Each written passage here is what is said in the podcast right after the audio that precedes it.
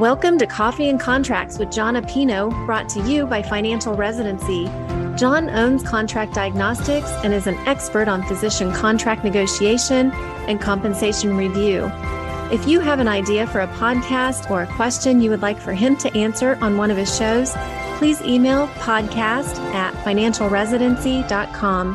Now grab your cup of Java and get ready for Coffee and Contracts with Jon Appino.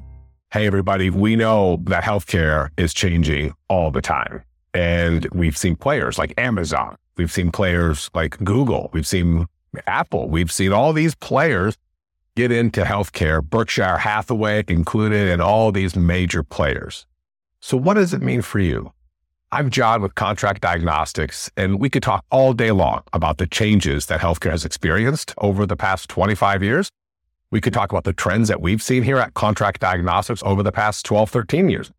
But I think the more fun thing, the more interesting thing is looking into the future and seeing what is going to happen maybe even try to, you know, look into the crystal ball and predict what are the things that healthcare is going to change. Now, we all know healthcare is a major, major industry and business in the United States, and therefore there's a lot of players that want to get involved.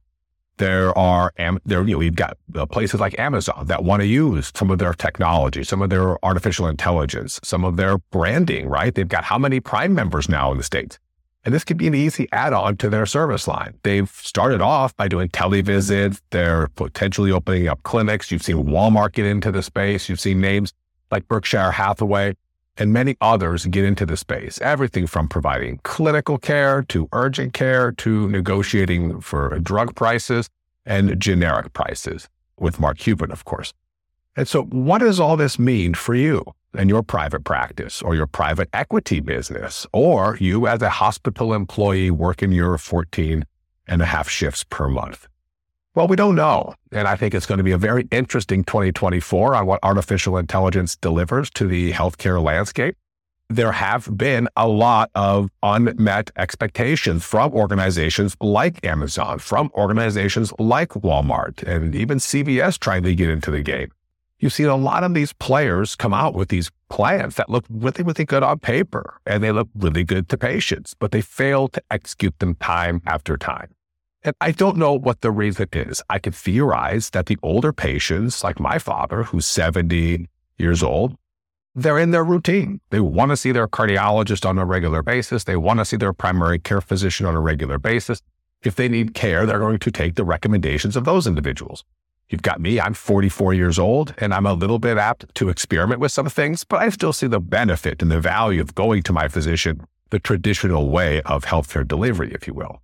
And then you've got the younger crowd, the 20 year olds, right? The ones who maybe don't even have insurance or want insurance, even though they're supposed to have it based on rules and regs. And you might see them experiment a little bit more. You might see them experiment more with artificial intelligence and who knows what ChatGPT or one of those systems is going to lay out here over the next few months. They're rapidly progressing as we speak.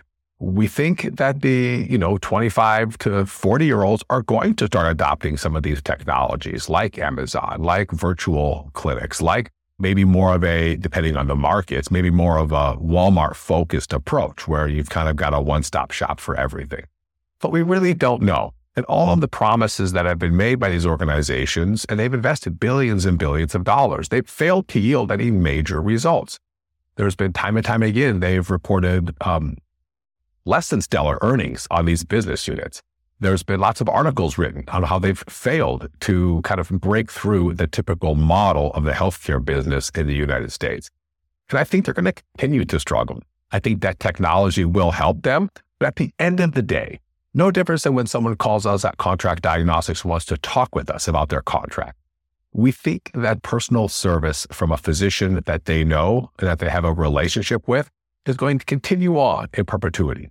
I don't think you'll be able to replace the physician, even by a dot com era where you've got, you know, one physician today and one physician tomorrow and another physician the next day. You want continuity, and especially with something with your health care, you want someone who understands your challenges, your background, your family history, and that can't be always received, even with the best electronic records, which we all know are fragmented when you are jumping around with different providers through telehealth or through a local visit or something in between. Getting referrals can also be much of a challenge in these systems and organizations.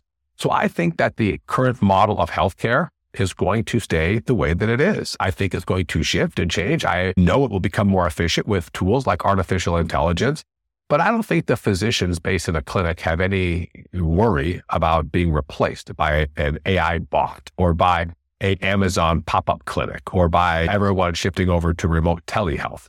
That wave has come and gone, I believe, with COVID, and people are back to the way that they prefer it, which is having a personal relationship with their physician, having appropriate referral patterns, and being able to access the care that they need on their own time uh, and manage it appropriately.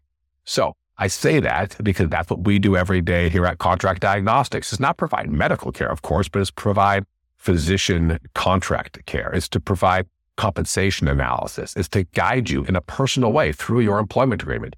So if we can help with any with anything out there that you have compensation or contract related, give us a call here at Contract Diagnostics. We'll always be here to help from a personal service, not just redlining a contract and sending it back, not just you know allocating it to whomever uh, outsourced person we may use. Everyone's on our website. You can check out who we work with and the folks that we have here at the company. And of course, you could choose who you work with as well. So go check out their bios, choose wisely. We've got a great team here to serve and stay tuned for more information on this ever evolving market. Thank you for listening to Coffee and Contracts with Jon Appino.